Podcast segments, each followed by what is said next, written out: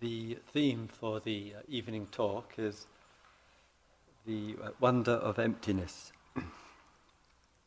um, just before I uh, begin, if I may, I'd like to give a uh, um, short public health warning for later this evening.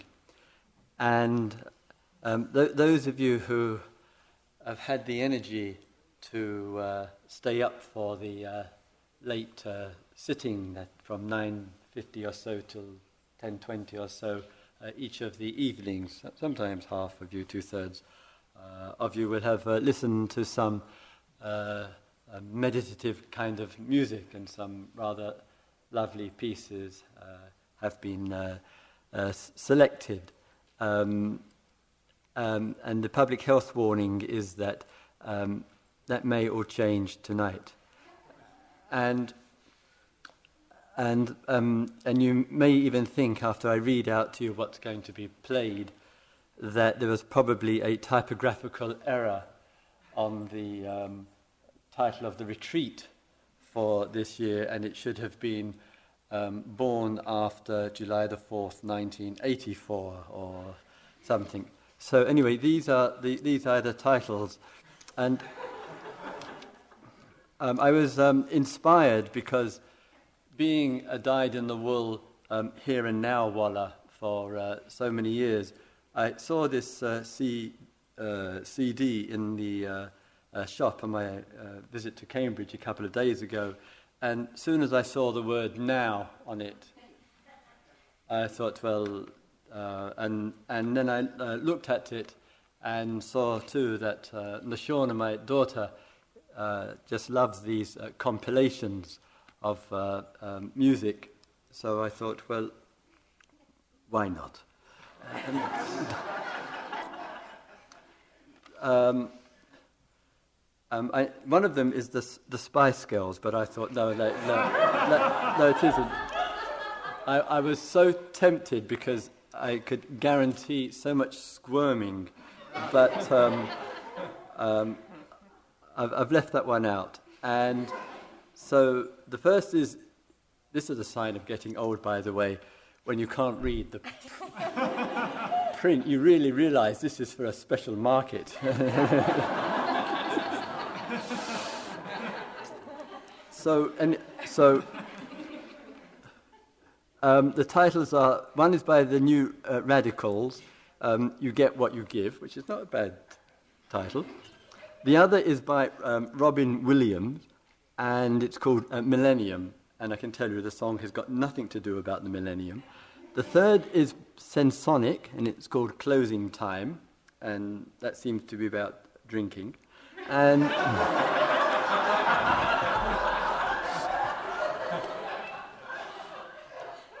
and the fourth is uh, U2, and that's about the, the sweetest thing. Um, I'm not quite sure what that is. And then um, the um, final is uh, Sheryl Crow, and uh, it's called My Favourite Mistake. Uh, I think that was her last retreat. And. Uh,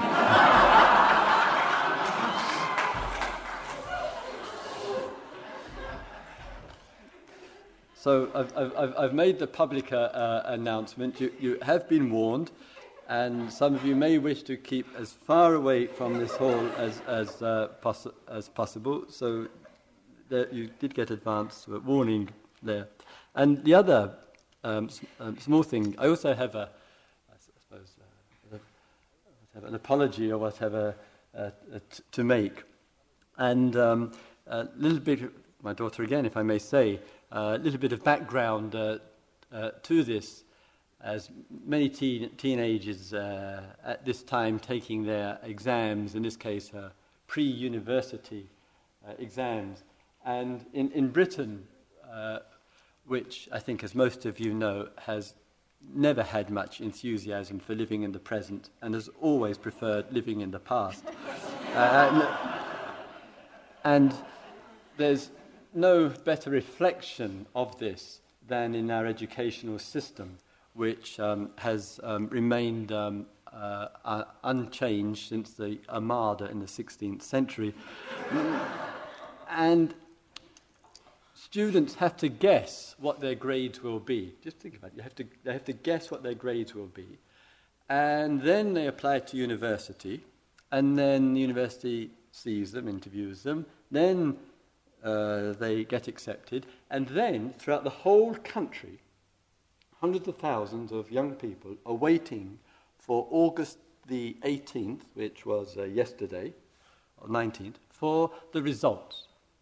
If they get the result that they wanted, that they predicted, and that they told the university, then they can go to university.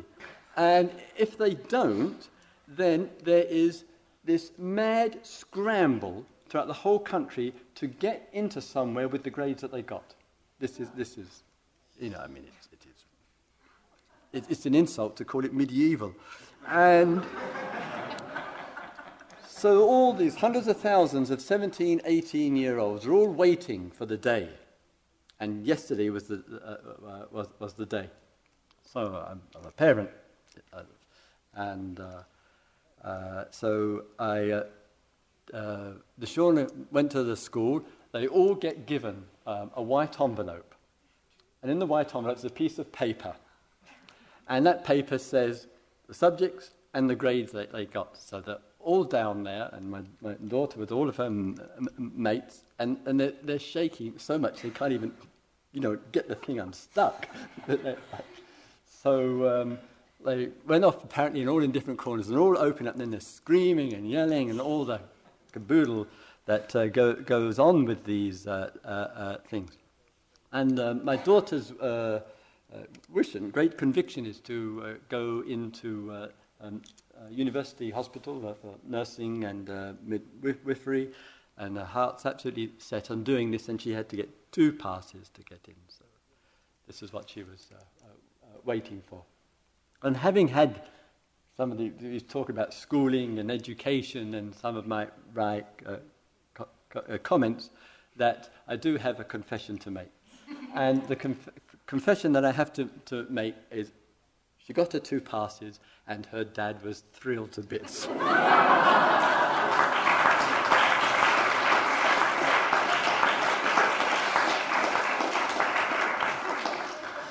so I, uh, um, so talking with her on the on the phone uh, uh, uh half an hour yesterday and, and uh, again today, and because doing what she's doing, she only gets five weeks off uh, a year, and it's not like a university year. She's based in three hospitals as well as the university.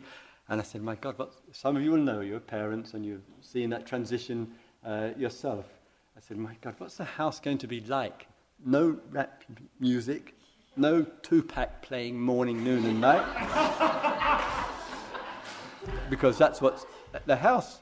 Forget Buddha, Tupac everywhere.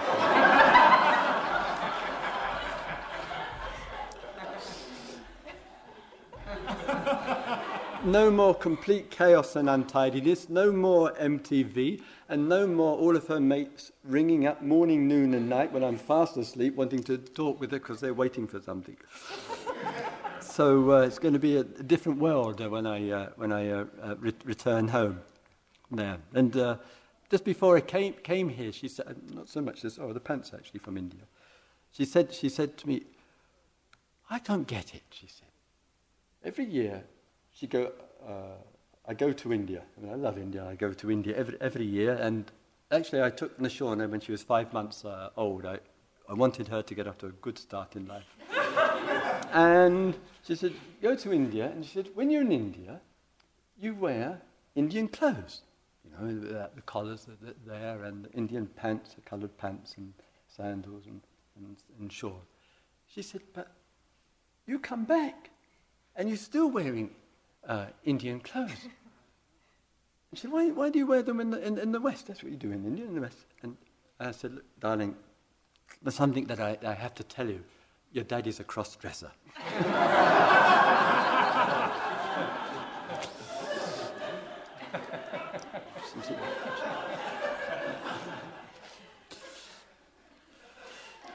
anyway, what was the title? Oh, yes.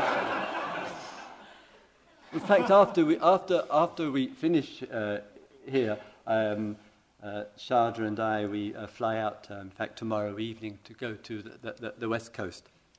And on this uh, Sunday, I give a, a, a one day uh, uh, workshop.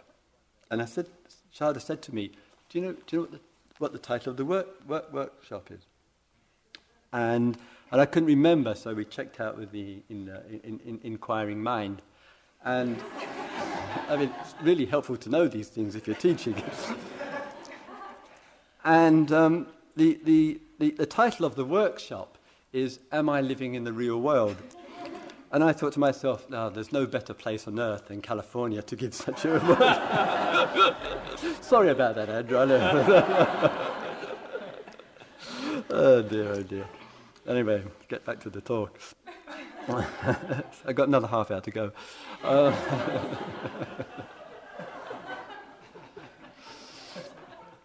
sometimes we hear on themes of, uh, of uh, uh em- emptiness.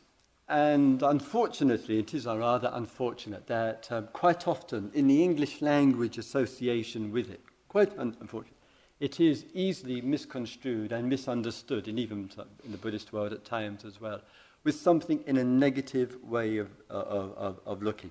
And that's a li- little bit because of feelings and perceptions and uh, uh, kinds of language that we use. So sometimes, quite understandably, we say to ourselves, we say to other people, today I'm feeling rather uh, empty and, uh, and uh, just feel that my, my, or my life feels empty uh, in some way or other. There's something really missing uh, in, in my life. So the very language which we uh, use has a particular kind of connotation there. And so easily and understandably, it then moves and shifts itself into the Dharma language, which, uh, in which emptiness is uh, uh, u- uh, used quite frequently from the, from the Buddha, from his great successors, Nagarjuna, the Majjhima, Majjhimika tradition, etc. And there's another utterly different way of giving consideration to it. It's a language synonymous with liberation.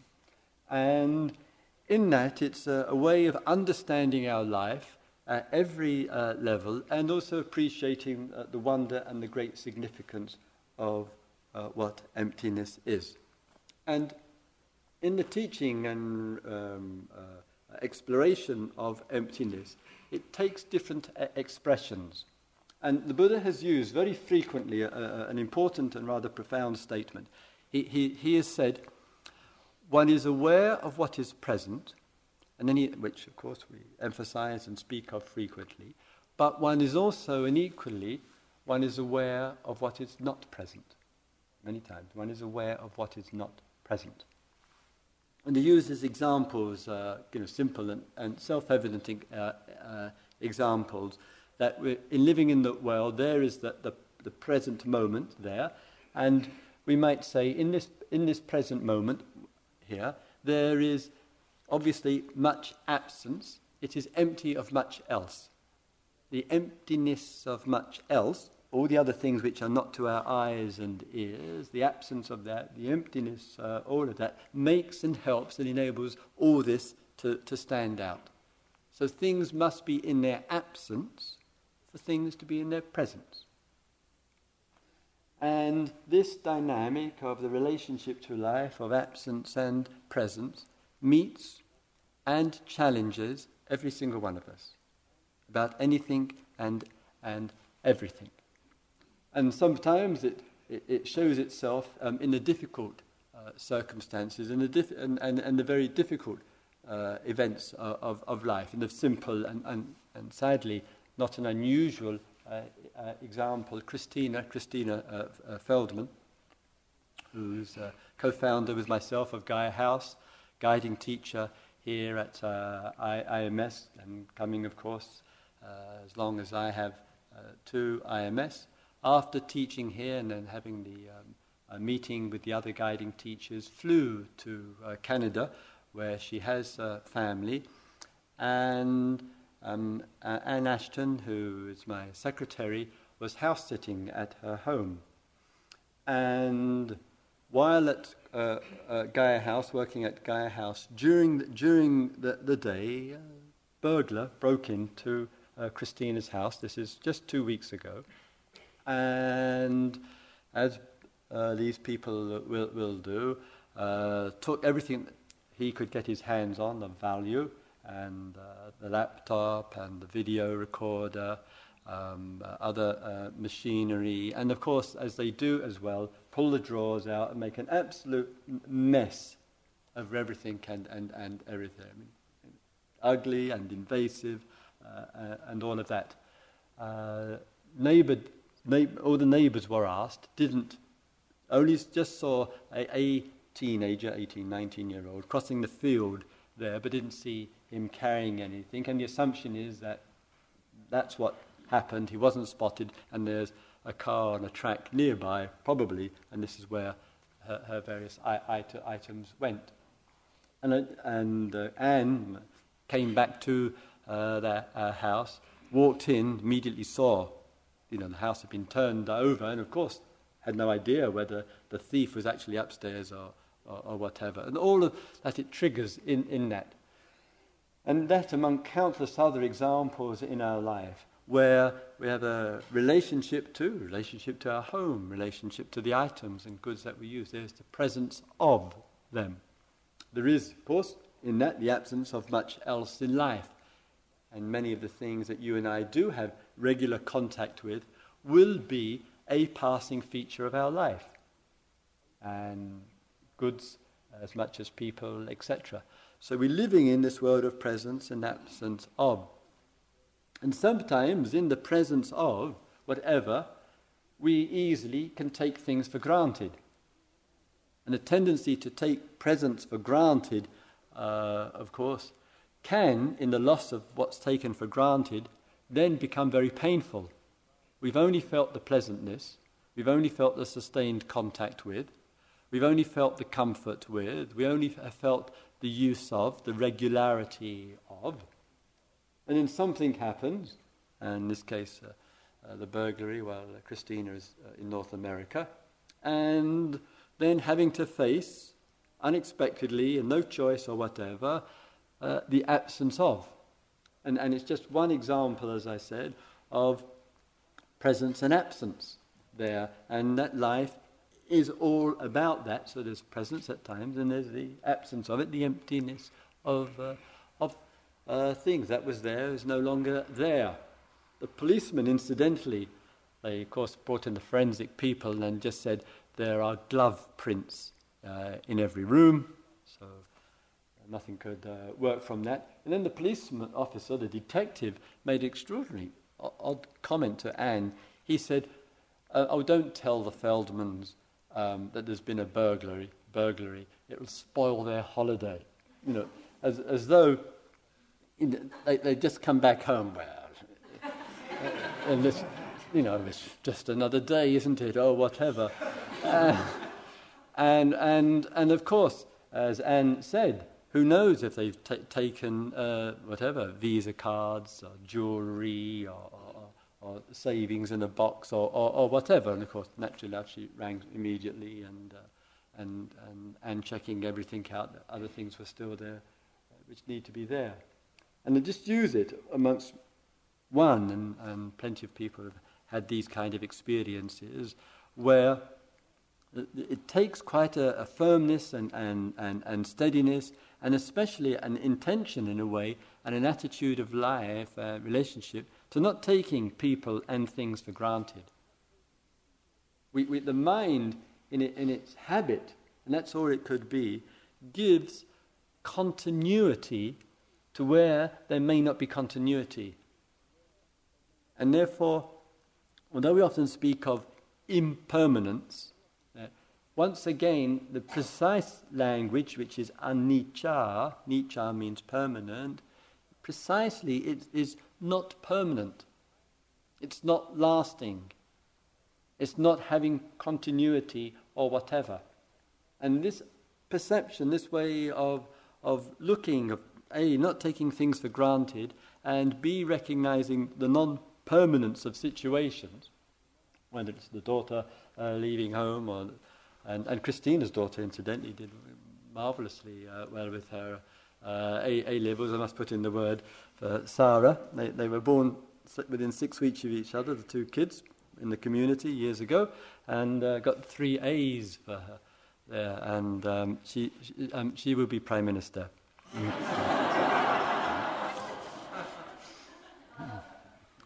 Nashona will be her midwife. And um,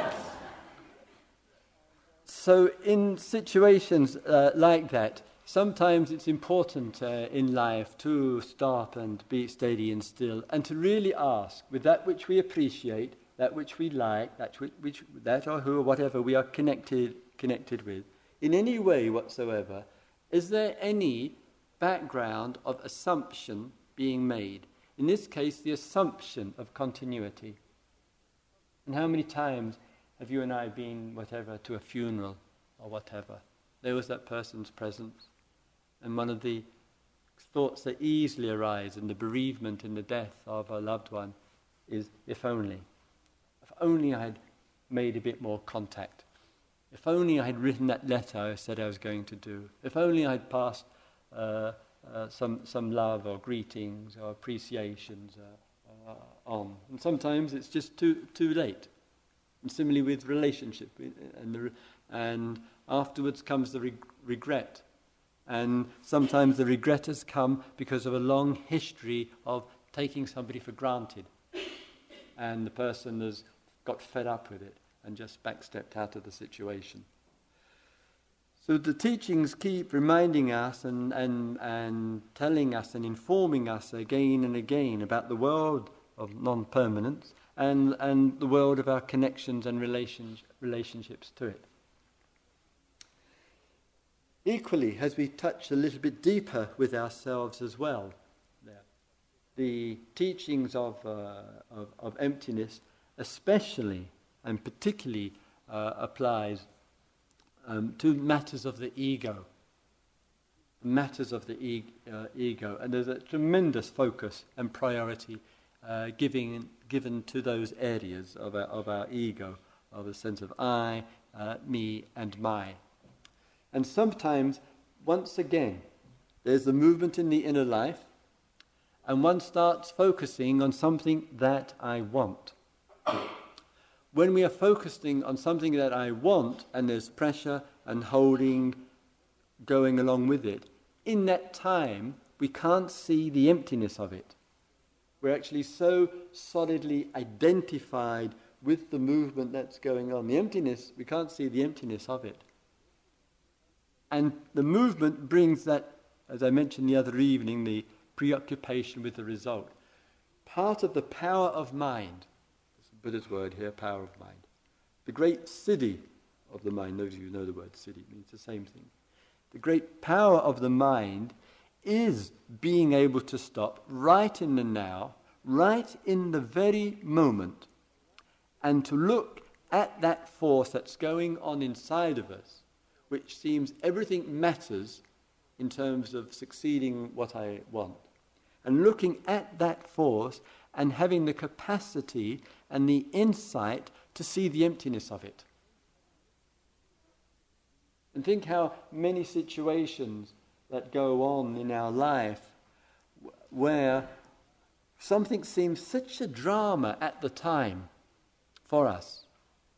And we've really, my goodness, we've looked back over that incident, over that situation, and we said to ourselves and we said to others, my God, I was so caught up in it. I was so trapped in it. I was so involved uh, in it. And then time has come gone by. There is hindsight, and, there, and therefore, uh, and some clarity and some insight. I said, how could I have got myself into such a mess? How could I have got myself into such a complexity, such a confusion, such a, uh, an anger, such a fear, such a preoccupation, or whatever? And so sometimes there is the space afterwards that comes, and we have the capacity to look back over and see what was going on. That means, in Dharma language, exactly the same thing as seeing the emptiness of it. And seeing through it, one, one sees through that, that whatever it, whatever it was all about. Because we put so much care and emphasis in the present moment, and a tremendous amount of effort to go along with it, hopefully, all the effort we make, all the attention that we give to the present moment, will bring out an understanding which makes it effortless.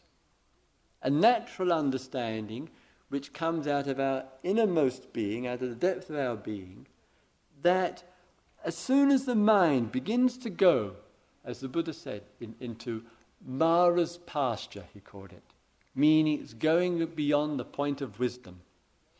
As soon as it begins to go there with the ego, the I, the me, the my, and, and one picking up the signal that it's trouble in the near or in the present or near future.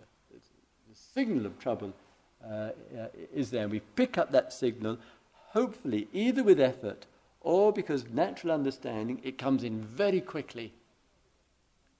The dissolving of it is the same thing as seeing the emptiness of it, whatever it might be. And everyone, I'm sure all of us, if we're honest with ourselves and we take a look at ourselves, we can say with a hand on our heart, I know there are areas in my life which I need extra vigilance about. There are areas in my life which I t- need to take extra care with. It might be my attitude, it might be my pattern, it might be my tendency, uh, it might be my neediness, it might be my longing, it might be my aversion, or whatever. And therefore, in, in awareness, when we work with it, the dissolution is showing the emptiness of it. And therefore, to keep rediscovering the uh, uh, emptiness of holding, the emptiness of the, of the clinging, or whatever, whatever it might, might be.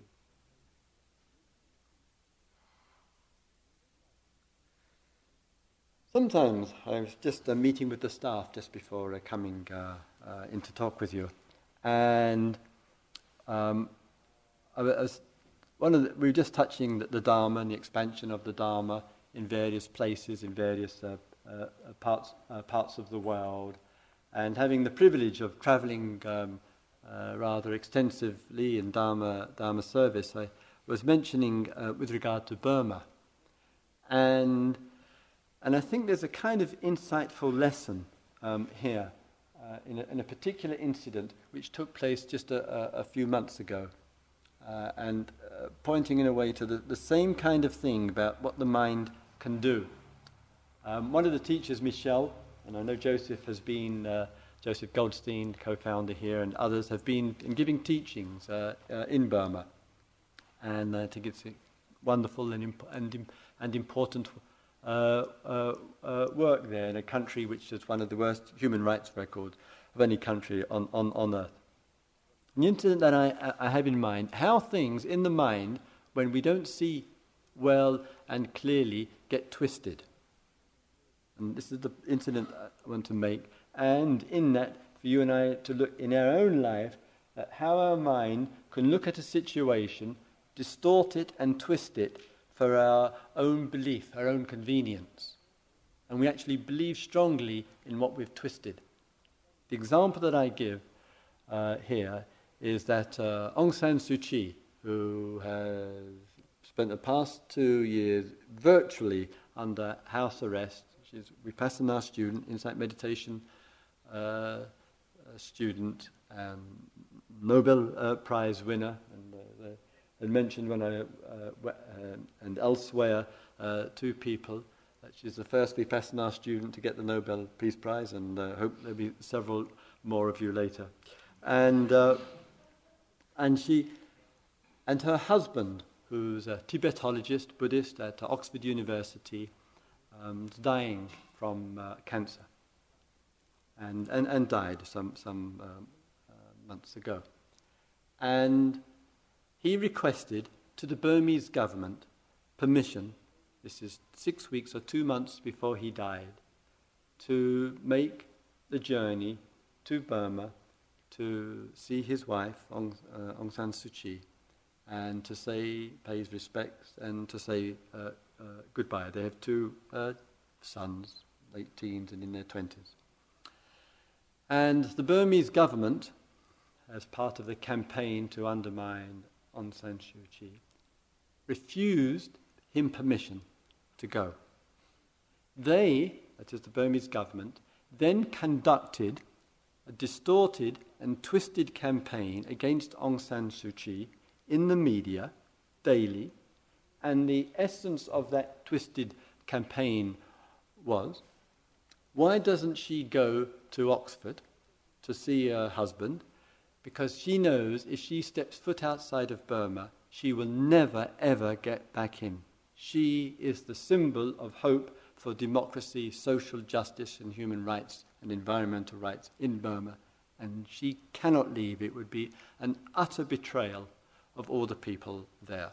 And as she said to me, what keeps her going there is uh, just she just reflects on Nelson Mandela. That his 27 years there on that island, internment, that whenever she thinks of her situation, she brings to mind him. And that helps, she says, a lot. And the other, she said, was her Vipassana practice. That's the one thing that's kept her steady uh, through, through all these years and, and the terrible suffering of her people and that many of her friends tortured and murdered.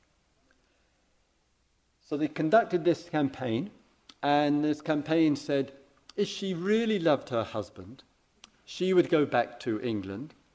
How could she possibly want him to come here and make such a long journey when he has cancer? The Burmese government won't permit a man to make such a long journey and suffer so much. And Aung San Suu Kyi, Suu Kyi obviously is so insensitive and, uh, uh, and, uh, and what a terrible uh, wife she is to her husband, etc., etc. The result of which, of course, uh, they didn't meet. The result was he died and, uh, and she was in Burma. Situations like that, and this distortion with the, uh, the, Burmese government and using it as a campaign to undermine and discredit uh, Aung San Suu Kyi, sometimes, maybe less gross than that, less vulgar and crude than that, sometimes we do the same. Sometimes we have a dispute with somebody. We're having a difficulty with it. And then we take very selective information and we use it against that person. And we pick out things, they may be technically correct sometimes, but the, there's a distortion that's going on through the inflation of it, through the exaggeration of it, through trying, through the communication, to get the other person to feel negative to share the same hostility, the same resentment, the same bitterness, the same cynicism. So it's a manipulation from our intention to distort, to pass it on to somebody else so that they have the same ugly mind as we have. We, we can't bear to live with our, our own ugly mind. We make, it makes us feel better if we can get others to do the same. And of course, the governments of this world do it frequently with us in terms of creation of enemies. It's a manipulation of people's heart and mind and care and thought and thoughtfulness. And it takes, again, a clarity and awareness to look honestly at ourselves when we do that through the spoken word or the written word or whatever, and to look at and, and, and see what to see what to see the emptiness of it. To really see through it so that we have a real commitment in our daily life that we do not wish to feed negativity. We do not wish to feed cynicism or bitterness or resentment. And sometimes all that we can do, either when others may be speaking about us in a cynical way, or when we're speaking about others, uh, to others, all, all that we can do when that's going on is, as the tradition has reminded us again and again, the importance of observing noble silence. To keep one's peace, to ensure in that, and it's never easy in that, that, that by keeping one's peace, no matter what is actually going on uh, uh, around us, rather than come out with the outpourings of trying to manipulate somebody else and to believe, think, feel, view the same way as ourselves. And sometimes one says, but if I do that, I'm just suppressing. If I, do, I can't do that, I'm just suppressing. And, it's, and when I dump on other people, then uh, uh, I'm not suppressing. One has to say, better to suppress than to feed the negativity into other people. But if we work with these things and we look at these things, we, we can see again the, uh, the ego, the I and the my, the in, in the investment. And one of the sure signs, I think, in the voice of criticism, uh, sometimes people come on retreats and uh, uh, in other situations, and every one of us has this in communications, where somebody may be quite critical of somebody else, or a situation, or a group, or an organization, or whatever, whatever it might be. And if there's negativity in it, if there's anger, if there's upset in it, the distortion that comes from all of, goes from all of that stops the ability to discern. It stops the ability. And what I mean, mean by that, in most situations, with most people or groups or places or social environments, most situations have something in them which is valid and worthwhile. Something in them which is useful and helpful and important and to be recognized. When the mind is critical with the aversion, the negativity, the reactivity, the hatred, the resentment, we can't see it. I spoke about this a couple of nights ago. And therefore, it distorts the situation. When there is some clarity with us, we may see well what's, what's wrong. We may see very well what we don't like. And we, and we need the freedom to express it, even if it sounds judgmental. We need the freedom to express it as well. But if it's coming from an understanding of the emptiness of it all, it will allow some recognition of what's valid. It will see what is useful in that person or in that situation or whatever, and it will have an ease in expressing it. But when the mind is in its distortions, the characteristic of our mind in a distorted mode is that it only can see one way. And the understanding of uh, the emptiness means the understanding of what the non, takes a while to know this from within, the non duality. I speak, whatever I, whoever the I is, with concern. I speak with criticism. I speak and point the finger. I speak and hold a situation or oneself accountable, whatever it might be. If I understand empt- emptiness, it will, and therefore there's a deep space that goes with it, it will allow the recognition of what's valid.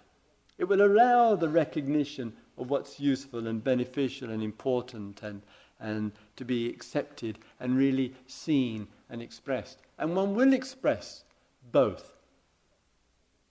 Whoever it is, whatever, whatever the situation is. Sometimes we agree, past and present. Some people, it is extraordinarily difficult. Sometimes we, we can pick the great villains out of history or, or, or whatever, whatever it might be. And I remember giving a, a talk on these themes. And in, uh, and one person said at the end of the talk, I said, public talk, have any, have any questions?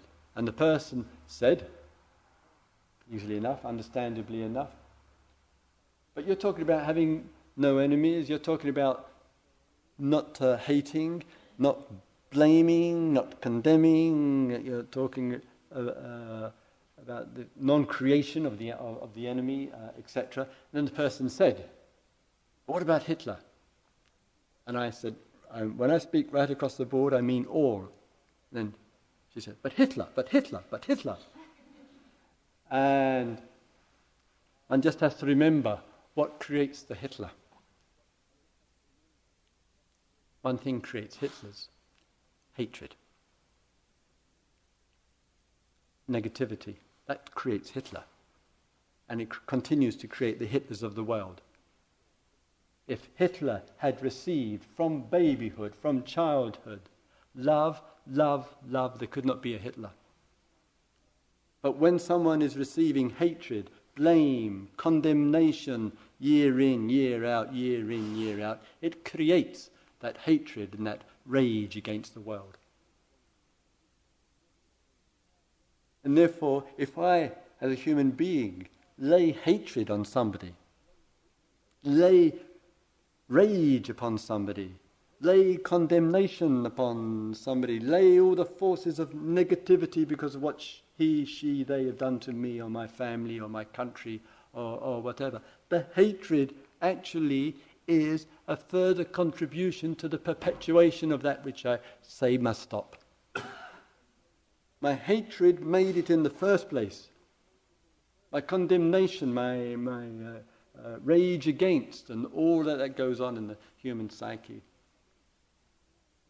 And therefore, teachings keep reminding us and pointing us and telling us again and again to look at those kind of inner movements and to, and, and to see the emptiness of it, the uselessness of it, the hopelessness of it, so that we don't perpetuate that which we claim we want to stop.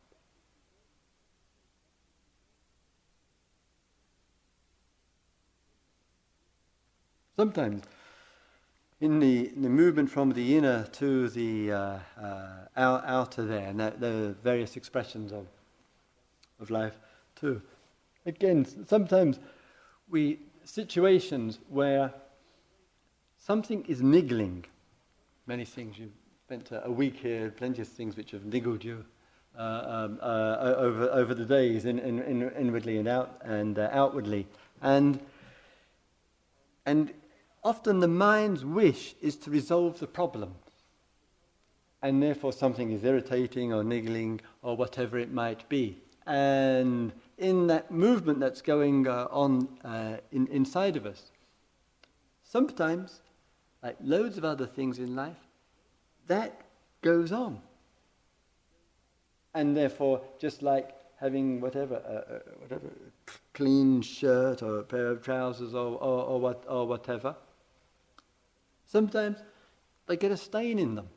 And some friends were uh, around my house one evening, and uh, Fred, Fred von Allmen, teaches at Gaia House, coming, I think, to teach here uh, next year. I don't think he'll uh, mind me uh, saying me around my house one evening, and um, having several of us having talking together, and, and the um, very rare, I'm sure. Little moments of unmindfulness and a glass of wine fell, o- fell over uh, uh, there on the carpet. And he was very, oh, Christopher, I'm very, very sorry, very, very uh, apologetic. And,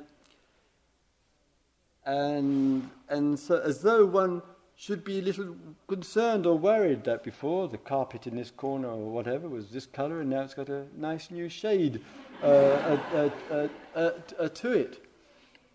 But sometimes we don't see that. We don't see it, just a little mod- modification.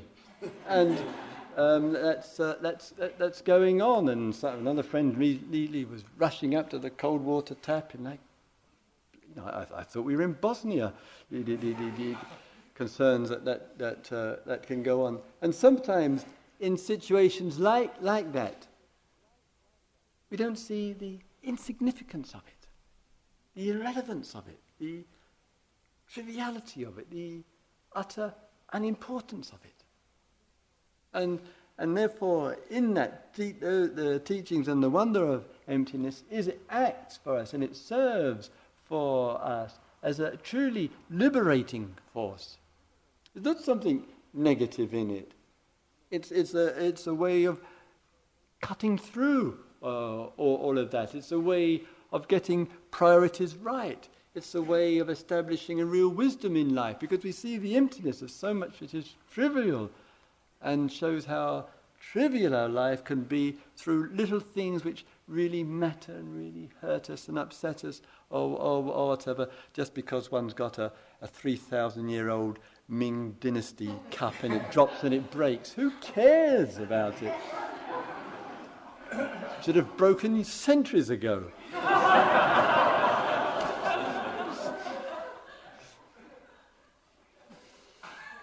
and so seeing and, and through all that, let's say, opens the life up. Sometimes the misunderstanding then goes a step further with emptiness.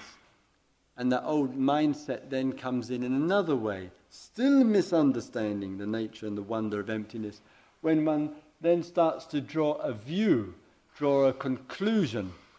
And the view and the conclusion is, oh, really what you're saying in the subtext of what you're saying, really, what you're really, really saying, as a Spice Girl say, what I really, really want, what I'm really, really saying. what you're really, really saying is nothing really matters.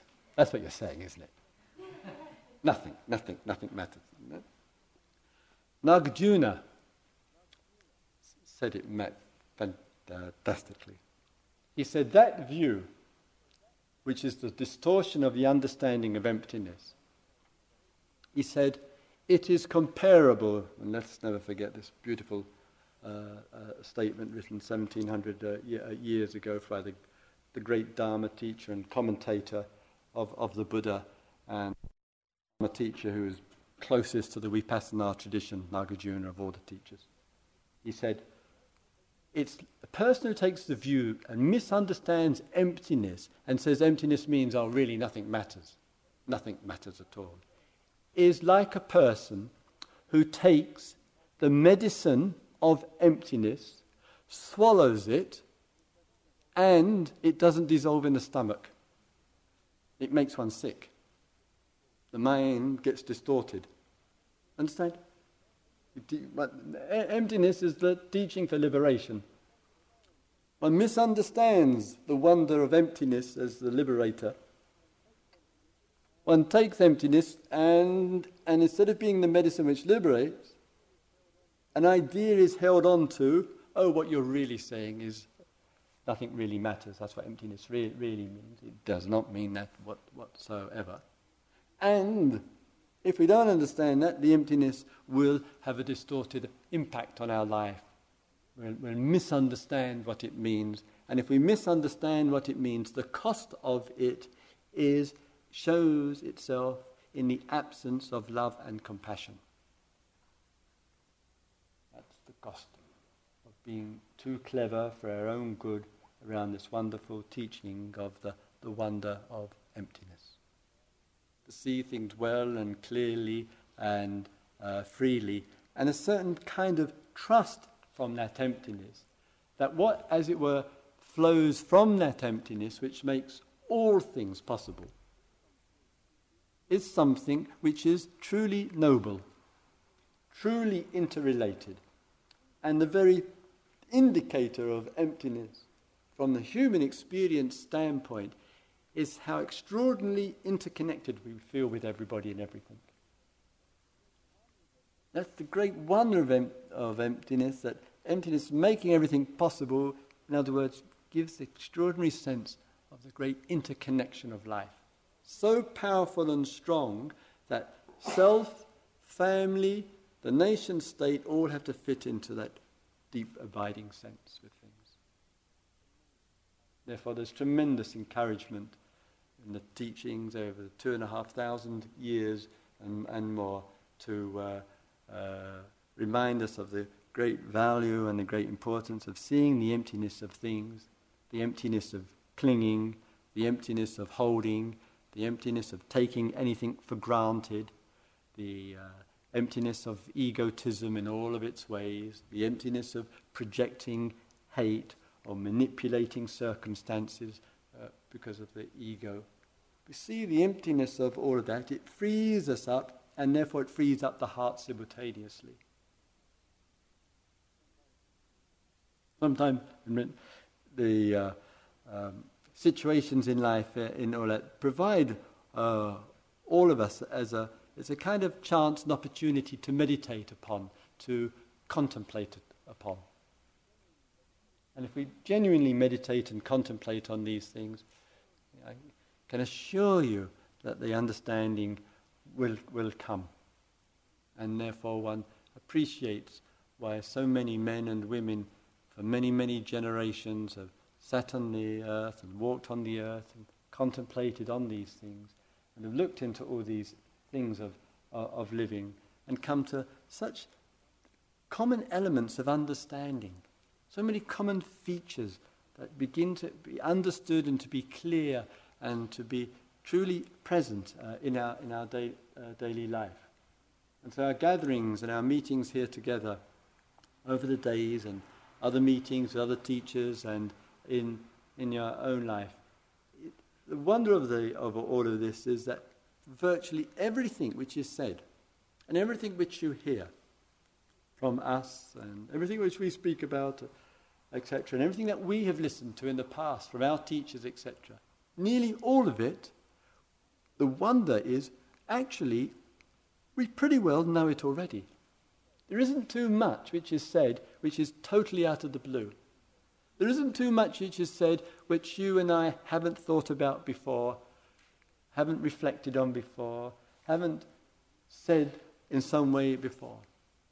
About movement, about change, about being possessive and clinging, about the problems of anger, fear, and confusion, about love and depth and awareness and wisdom and uh, connection and solitude and silence, all these themes that we touch upon, actually they're all familiar because we're all alive and we're all in it together.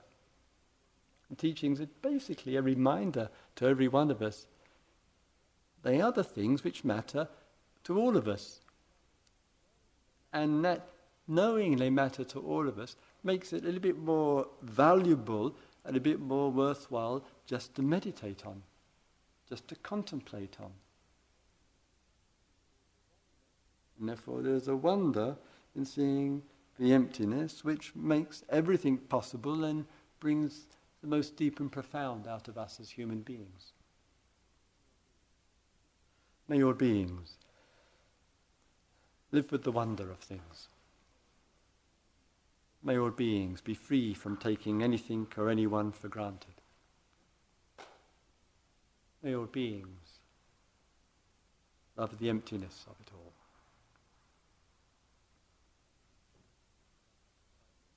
Let's have a couple of quiet minutes, shall we?